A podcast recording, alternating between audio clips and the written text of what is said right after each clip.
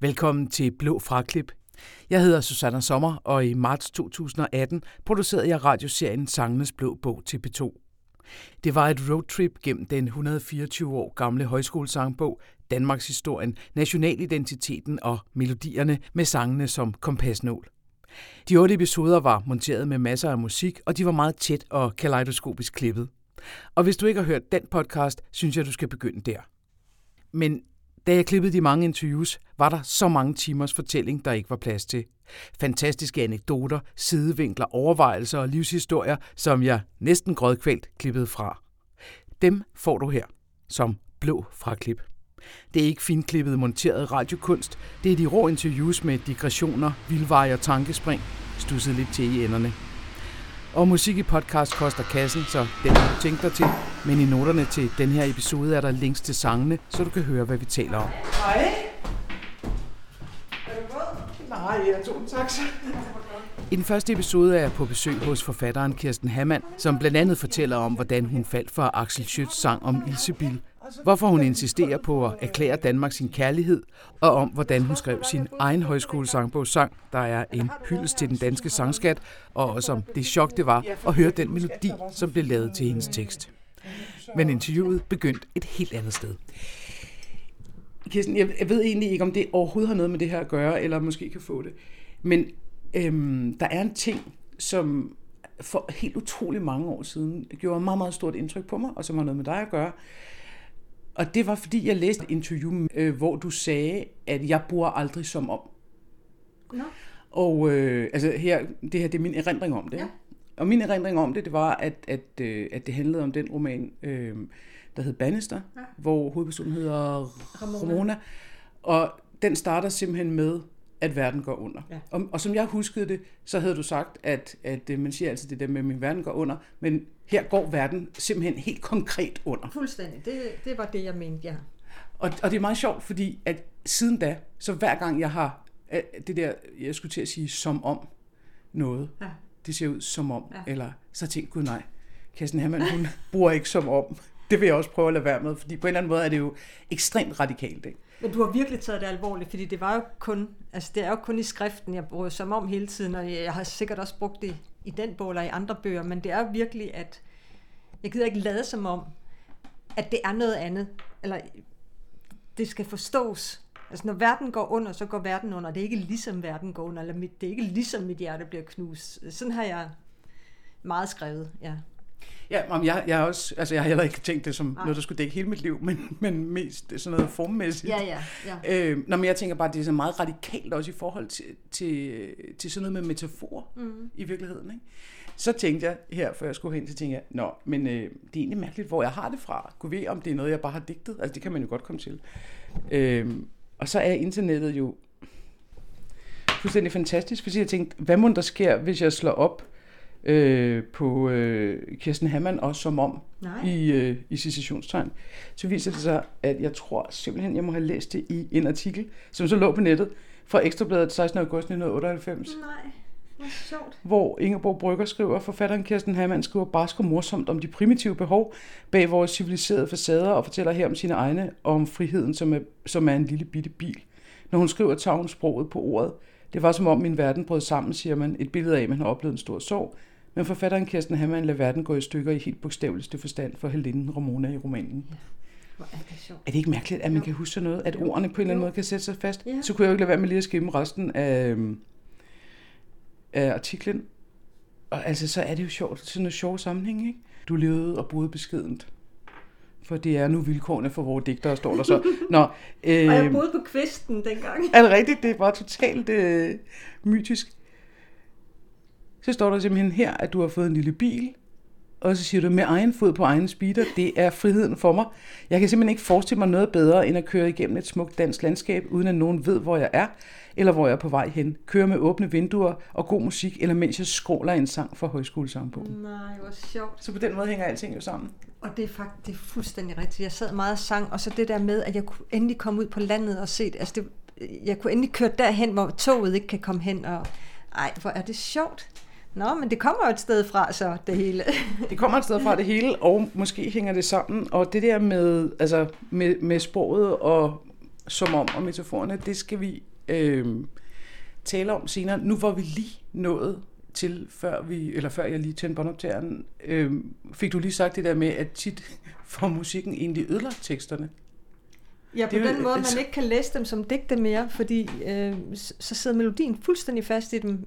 Hvor meget man end prøver at læse en, en sang op kun med teksten, så brager melodien igennem ens hoved.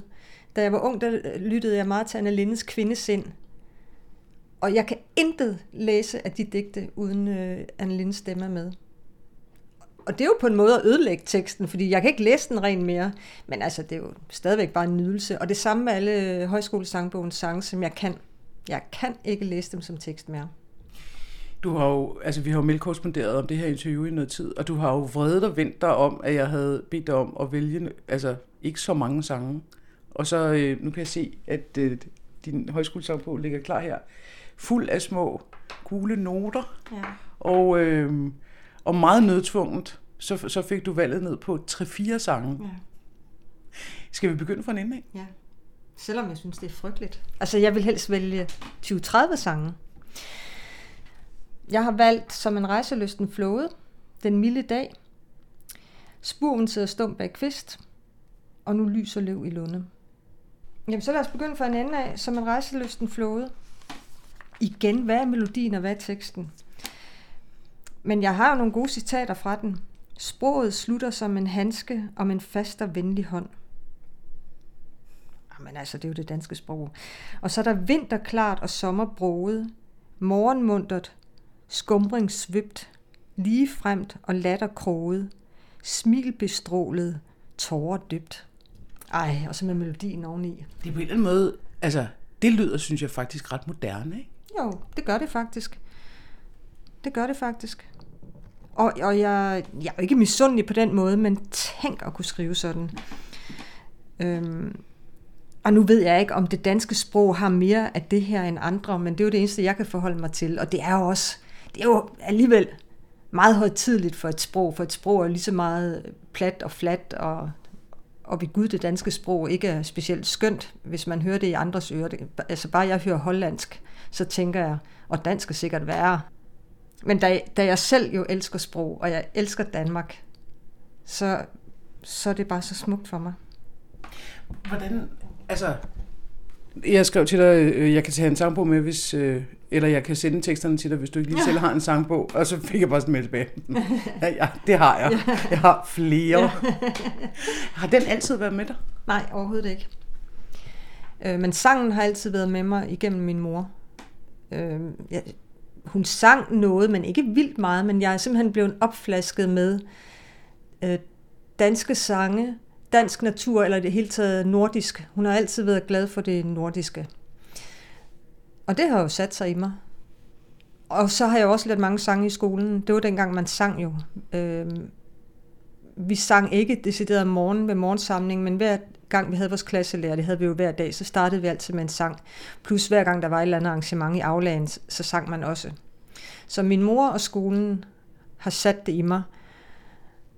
Og så var det øh, der i midten af 90'erne, jeg pludselig fik sådan et flip med, at jeg bare øh, måtte lære dem udenad. Jeg tror, jeg lærte 15-20 sange udenad, og så gik jeg bare på alle mine gåture og sang dem. Og tænkte, dem glemmer jeg aldrig igen. Og jeg har glemt næsten det hele. Og det er ikke mere end 10 år siden. Jo, nej, det er 20 år siden, ikke? Jo, Jo, det er 20 jo. år siden. Sorry. Hvad- Hvad satte det i gang? Altså den der drift imod at få dem helt ind på rygmagen? Jamen, jeg kan huske, jeg, jeg, jeg var ikke i så godt humør. Jeg, jeg havde noget kærestesorg, og jamen, jeg, jeg havde en, en svær tid, og jeg havde, jamen, jeg havde sådan brug for et projekt og noget skønhed. Det var ikke sådan, jeg gik og var dybt deprimeret, øh, overhovedet ikke. Men, men jeg havde sådan lyst til at dyrke øh, det smukke, og, og jeg ved ikke hvor, og det var en god øvelse at lære dem udenad, men det var faktisk mest for at kunne gå og synge dem ude, når jeg gik tur.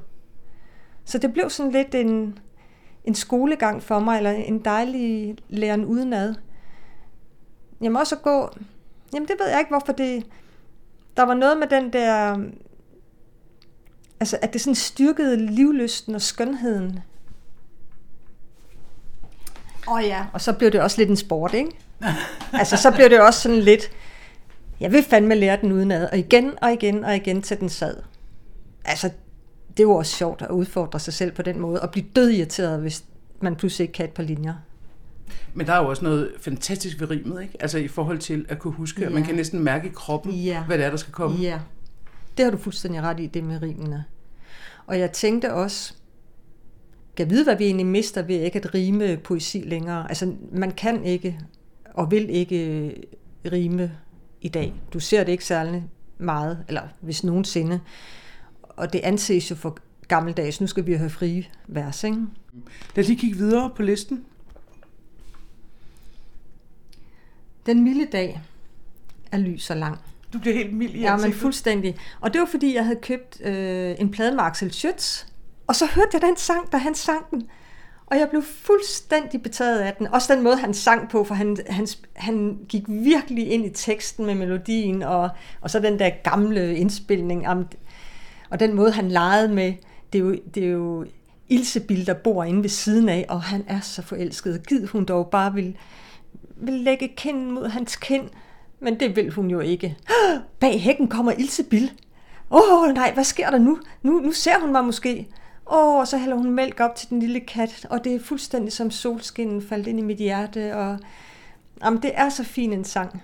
Og det er igen melodien, fordi den løfter sig og går ned i skuffelse, og løfter sig, og jamen, det, den er så smuk. Den bliver jeg altså lige nødt til at se igen, fordi den... Nå ja. Dagen, den er lys og lang, og der er nok af fuglesang, men jeg er bange, Ilsebil vil ikke det, jeg vil. Og så rejser han sig. Bag hækken kommer Ilsebil, men det er mig, hun smiler til. Hun bærer mælk i klinket fad og giver katten mad. Og se, nu smiler hun igen, min Ilsebil, min egen ven. Det er som selve solens skin, faldt i mit hjerte ind. Og så er der Axel Schütz, altså med al følelsen på. Når du selv siger det der med, at det bliver betragtet som gammeldags og, og sådan meget sådan højstemt og storladet, meget, mange af, af de her tekster. Du virker som om, at du har sådan helt, altså, at du har sådan direkte adgang. Man kan, jeg synes godt, man nogle gange kan få, når man læser nogle af de her tekster, så kan man få den der, mm. ah, slap dig af. Mm. Ikke? Men på en eller anden måde, så er det som om, at de går direkte ind på lystavlen hos dig. Ja, og det tror jeg er på grund af melodien, fordi jeg, jeg er ikke vild. Jeg læser faktisk aldrig gammel poesi eller rimet poesi. Men det, at melodien er med i ordene, det gør alt forskel for mig. Jeg er så glad for harmonier, og, og det sjove er også, at det musik, der betyder allermest for mig, det er allerhelst vil gå til koncert med, det er korsang. Jeg elsker simpelthen den menneskelige stemme, og, og hvis der er mange på en gang, og harmonierne og følelserne i det. Jeg elsker den menneskelige stemme. Ja, og så synes jeg, hvis, hvis ordene og melodien kan smelte sammen, så er det simpelthen så smukt. Og så vil jeg gerne læse rimet poesi. Men nok ikke ellers. Og efter øh, den knipske ilsebille, Øh, Spuren sidder stum bag kvist. Ja, Spuren sidder stum bag kvist. Det, den er helt fra min tidlige barndom. Altså, min mor også have sunget den, og vi har sunget den meget i skolen. Og min mor læste alle Laura-bøgerne for os. To gange igennem vores barndom. altså øh, den her lille pige, der bor øh, på den amerikanske Ja, prærie. ja. Og den er jeg utrolig meget præget af. Det der familiesammenhold og hele landbruget og håndværket, og de skulle sy deres kjoler selv, alt det der. Og, og jeg, jeg tror, at det hænger lidt sammen med, med det her. Altså, det er mor far og børn, der bor på landet og har, har stallen og dyrene, og, og moren hun sidder og syr, og der, øh, øh, der er rokken, lulul, rokken går. Den er et billede på den ultimative tryghed og varme og mor og far. Far mod stuen stiler, moren bugt på tråden slår, ser op på far og smiler. Og så elskede jeg også det her vers. Far tager ned så tung en bog, med Gud han visker sammen, famler lidt ved spændets krog og lukker med et ammen. Og så her ved moders gamle rok, hun lærte mig at stave, og så videre. Og det var også sådan min mor, synes jeg. Og hvad var så den Nu lyser løv i lunde. sidste? Det er Nu lyser løv i lunde, det er virkelig en af mine yndlingssange. Jamen, alt i den er smukt. Nu løses fugle tunger af vinterdødens band. Et solskinskor, de sjunger i skovens frie land. De kalder os de stemmer ud fra vort hverdagsbur. Fjern fra det tvange træmmer at finde dig natur. Jamen altså. Du lyse friske sommer, hvor friheds unge brud fra støv og støj vi kommer til fred og stilhed ud. Jamen altså, det var lige mig. Har boet inde i byen alt for mange år, og så få lov til at komme ud. Men altså, hvem har ikke minder om sådan en sommereng, og æbletræer, og sidde i mormors have eller noget? Det er nok også meget, øh, ja, længsel efter barndommen. Ja, jeg skulle lige sige, der ja. er jo sådan meget, det er sådan nogle lidt nostalgiske øh, ja. følelser, den tænder, ikke? Ja. Øhm, den må minde om noget med, der var jo altid solskin, da man var barn, ikke? Øhm, og sne, rigtig sne. Ja, rigtig sne, ja. Der var det hele, der var rigtigt, og så, ja, og som barn, med mindre man bor i en svær familie, så er det jo meget trygt, for man har jo ikke, jeg havde ikke nogen specielle bekymringer. Og så er det jo nok også de, de bedste, de bedste minder, øh, eller de bedste ting, man husker og bære med sig. Og det, det er så noget med, noget med, med sommer og landskaber og haver og blomster og saftevand og sådan noget. Nu sagde du øh, et, et tidligere, så siger du, jeg elsker sang, eller jeg elsker at synge, og jeg elsker Danmark. Mm-hmm. Så kommer jeg bare lige til at tænke på, at, at det er så meget sjældent, man altså, hører nogen, der sådan bare helt frisk for fad, uden at det midt i en eller anden politisk diskussion siger, jeg elsker Danmark. Ja, man må jo ikke elske Danmark mere. Det, det er jo et stort problem, at det bliver forbundet med noget nationalistisk. Og nu har Dansk Folkeparti taget patent på Danmark og det danske flag. Men det er jeg faktisk fuldstændig ligeglad med, altså, fordi det er jo ikke den måde, jeg elsker Danmark på. Men alligevel altså, kan jeg jo sige, at det er mit fædre land. Altså det er, og mit moders mål. Men det er jo der, jeg er vokset op. Og så er der mange, der vil sige, at jeg er ikke dansker, jeg er europæer. Men altså, sådan har jeg det overhovedet ikke. Men kan vide, om det har været noget sprogligt også, at jeg er også blevet forfatter om, om jeg simpelthen har lagt for meget, jeg har lagt for meget mærke til vores sprog og den måde, vi bruger det på. Også når jeg siger det der med, ikke sige som om, at jeg, jeg tager ordene ret bogstaveligt, og jeg kan faktisk huske, jeg kan huske alle de misforståelser, jeg havde som barn, hvor jeg, hvor jeg tog sproget for bogstaveligt. Og så fandt ud af, at det var ikke det, det betød alligevel. Altså jeg troede, når det, noget var tyrkis, så kom det fra Tyrkiet. Og op i Lapland, der gik de med lapper. Men det er jo igen, når jeg siger, at jeg elsker Danmark, så er det jo igen de gode minder med, med sommerne og landskaberne og den tryghed. Så jeg, det er måske bare automatisk, at jeg forbinder det med mit liv. Og jeg ville have, formentlig have gjort præcis det samme, hvis jeg var englænder. Men det er ikke fordi, jeg nødvendigt, jeg synes ikke, Danmark er bedre i verden. Jeg synes bare, det er det sted, jeg hører til, og jeg har virkelig brug for at høre, høre til et sted. Bare tanken om, at jeg skulle emigrere eller blive flygtning, det er noget af det værste, jeg kan forestille mig, fordi det er her, jeg hører til. Og det er heller ikke noget med, at jeg så synes, andre ikke må komme ind og være danskere. Men, men Danmark er mit land. Og man kan jo sige, at øh, altså ud over at du nu har et kærlighedsforhold til ja, både de sange, vi nu har talt om, og så kan jeg se på listen altså en lang række mm. andre sange, så har du faktisk selv en, øh, en tekst med ja. i, øh, i højskolesangbogen, som hedder, jeg, jeg synes simpelthen, den har verdens smukkeste titel. Jeg lærte som lille, at tonerne gror. Og det, den stammer fra slutningen af 90'erne. Ja. Øhm, og det var øh, Weekendavisen, som, som lavede sådan en, en ting, der handlede om at skrive en alternativ fæderlandssang. Ja. Øhm, og, og jeg kan huske, altså, da jeg slog op i registret og så, at du havde en tekst med, og så læste den, så må jeg sige, det kom faktisk en lille smule bag på mig. Fordi jeg altid har tænkt på dig som sådan meget sprogligt, øh, sådan eksperimenterende mm. og, øh, og sådan overraskende og, og, øh, og måske også nogle gange lidt ironisk mm. i din måde sådan at, at, at lade dine personer bruge sproget på. Og, og så læser jeg pludselig en tekst, som jo har sådan en... Øh, ja, sådan en måske storladenhed, som, som, jeg, som, var, ja, som jeg synes var lidt overraskende. Men det er jo fuldstændig soleklart, for jeg gik i 97 og 98 og lærte de 20 sange udenad. Og jeg plejer ikke at tage imod bestillinger, det gør jeg faktisk aldrig. Men da jeg havde lært alle de sange udenad, danske sange, så spørger de for weekendavisen, vil du skrive en ny fædrelandssang? Altså, jeg kunne jo kun sige ja. Jeg kunne ikke tillade mig andet, fordi jeg, jeg føler, at jeg står i dyb gæld. Og hvad gjorde jeg? Jeg skrev jo så også en, hvor jeg egentlig takkede den danske sang. Så den handler om den gave, de danske sange har givet mig, og den gave, som den danske natur har givet mig, men faktisk mest sangene og sproget. Vil du ikke øh, læse den op? Jo, men den er jo ikke, den er jo ikke den gamle, den er den nye. Ja. Kun derfor, jeg har en ny. Får man den egentlig, hvis man har en sang med? Nej. Ej, det er lidt strengt. Jeg lærte som lille, at tonerne gror i solskin på kornmarker bakke. Her gik jeg afsted med min syngende mor og bidrog til fuglenes snakke. Jeg lærte om engen, der summer af sol, og natten den lyse som blunder, og lånte fra sangskattens sære reol en hyldest til sommerens under. En trille fra skoven skal synges retur og glide med vandet i bækken. Den snor sig i frodig og sangbar natur med omkvæd fra frøernes kvækken.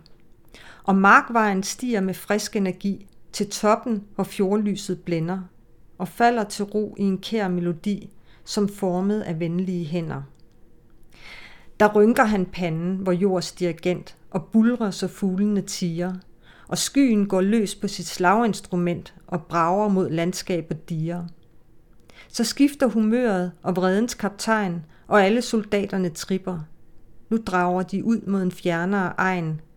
Det lysner, og fuglene pipper. Jeg mærker et pulsslag af blomsternes duft, og husker fra sangbogens mester, at her må jeg give min kærlighed luft, i strofer, som smelter og fester. For ser jeg en bisværm, en gumlende ko, et lysvæld i bøgenes kroner, så kan jeg med sangen mit Danmark betro, den glæde jeg føler i toner. Hvordan var det pludselig at arbejde øh, i, i den der jo, altså form, som du selv lige for et øjeblik siden kaldt ret gammeldags? Helt vildt svært. Jeg har vanvittigt svært ved at rime. Så det tog rigtig lang tid.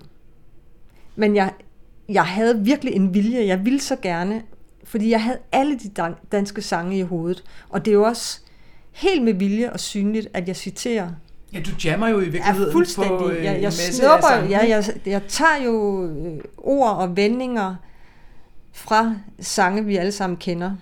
Jeg vil skrive mig ind i den tradition. Men det moderne er så, at jeg sidder er moderne og, og vil prøve at skrive en tak til de gamle sange. Jeg kan simpelthen pege på nogle sange, hvor jeg har taget noget, både for at takke dem, men også at skrive det ind som vores sangskat. Øh, hvis man tager den danske sang, Hun er et barn af det havblå rige, hvor bøge lytter til bølgers brus. Altså det er jo tydeligt, at jeg har brugt den. Og, og så er der Du danske sommer, hvor der står, og stundom ud af din fulde glød sprang lyn fra skyen i jordens skød, og torden latter og torden regn, din trolddom spændte fra egen til egen. Det er jo nok også en af grundene til, at jeg skulle have torden være med. Når, når jo, så er der, det er et yndigt land. Det bugter sig i bakke dal, og så længe bøen spejler sin top i bølgen blå. Altså det er jo også noget, jeg leger med. Og blæsten går frisk over Limfjordens vande, og bunden går på sin ager jord med blikket forynget af luft og fjord. Jamen altså, jeg kunne citere i en time fra de sange. Hvis du nu skal skrive en takkesang eller en kærlighedssang til et menneske, så vil du også fremhæve noget specielt for det menneske. Så vil du jo bruge noget af vedkommendes personlighed eller en smuk del af hans eller hendes krop. Og det vil jo være en gentagelse af, hvordan han ser ud. Og derfor har jeg vel også gentaget ord fra sangskatten for at vise, åh, vil I ikke nok se det her, eller I kender det alle sammen. Se, det er det her, jeg har fået. Tror du, at var der andet, altså var der, var der andre emner end den danske sangskat, som kunne have fået dig til at sætte dig ned og rime? Nej, det var kun fordi, jeg følte mig virkelig forpligtet. Jeg har så skrevet en anden øh, rimet tekst, og den øh, handler om chokolade. og den er blevet til en bog, der hedder Chokolade Eskapade. Og jeg vil aldrig heller rime, men det var fordi, jeg øh, lavede en masse med Claus Meier engang, og så var der chokoladefestival, øh, og der skulle jeg holde en, en lille tale. Og så pludselig gik jeg amok i chokolade. Det er de eneste to rimede tekster, jeg har lavet i mit liv. Men altså to værdige emner, kan man vel sige. Det vil jeg også sige. lad, os, lad os prøve at tale om, øh, altså, så skrev du, altså, hvad, hvad tænkte du med i forhold til øh, musikken? Måske netop fordi, at det var en sang til sangbogen. Så havde jeg, jeg havde brug for en melodi, jeg havde jo brug for et stillads at skrive efter. Øhm, og der kunne, jeg kunne rigtig godt lide den sang, der hedder Vi sletterne sønder, og synes, det var en meget smuk melodi. Og da, så valgte jeg simpelthen den og sagde, godt, du skal rime til den, lige så mange linjer, øh, hele samme opbygning. Og det er jo, det er jo en fantastisk god øh, krykke at gå med. Og det vil sige, at når man sidder og rimer, skal man jo hele tiden synge, også altså synge det højt og se, om, om det passer. Så den melodi var simpelthen fuldt kørt som en konstant inde i mit hoved. Og jeg jo endte jo med, når jeg skulle synge den igennem, så sang jeg den kun til melodien på Vi sletterne Sønder, og det er en Carl Nielsen melodi, som er meget smuk. Så chokket kom jo så, da jeg hørte den melodi, der blev lavet til den. Jeg kan ikke helt huske, hvordan melodien blev lavet, andet end det var Tage Nielsen, som er en meget, meget dygtig komponist. Og den blev udgivet på plade, og der må jeg sige, at jeg fik et lille chok. Specielt fordi, at jeg ikke selv kunne synge den. Den var så svær, at du skulle have et kor til at synge den. Og det gjorde mig selvfølgelig ked af det. Fordi hvis der er noget, de danske sange skal, så at de skal kunne synges. De skal kunne læres ret hurtigt, og så skal de falde helt naturligt. Og det gjorde den desværre ikke. Og det gjorde mig faktisk ret ked af det. Det, der så skete i årene efter, og det er foregået næsten i 20 år nu, det er, at jeg har fået tilsendt simpelthen så mange melodier til min tekst. Sådan noget med, øh, jeg har skrevet en øh, melodi til din tekst, er det okay, eller må jeg skrive en? Som om der er et kæmpe behov for rimede vers. At de næsten bare sidder og venter på at få lov til at lave melodier til danske sange med rim. Eller danske tekster med rim. Men altså, det vil sige, at, at du havde simpelthen Sletternes Sønder kørende, og så blev der lavet den her nye melodi, og det er så den, der kom med, øh, som også står i øh, højskolesangbogen nu. Ja. Og jeg kan jo godt regne ud, når der står den melodi, så er der ingen, der kan lære den. Og jeg har også hørt fra øh, forskellige højskoler, at de kan ikke rigtig bruge den til fællessang. Fordi den er simpelthen for svær. Og jeg er så ked af det, for Visletternes Sønder er den smukkeste melodi, og den passer godt til teksten. Så for nogle år siden, så skrev jeg til højskolernes sangbog, om man ikke kunne skrive lige for neden, kan også synges til Vi Sletternes Sønder. For det ser man jo nogle gange, at der er sådan en lille note. Men det kunne de ikke. Men det er det vildeste, jeg har kunne få dem til, og det er jeg faktisk ret ked af. Komponisten og visesangeren Christian Lacour, der også er musiklærer på Askov Højskole, er en af dem, der har komponeret en ny melodi til Kirsten Hammanns tekst. Og han har generøst givet mig lov til at spille sin version her i Blå fra Klip. Ja,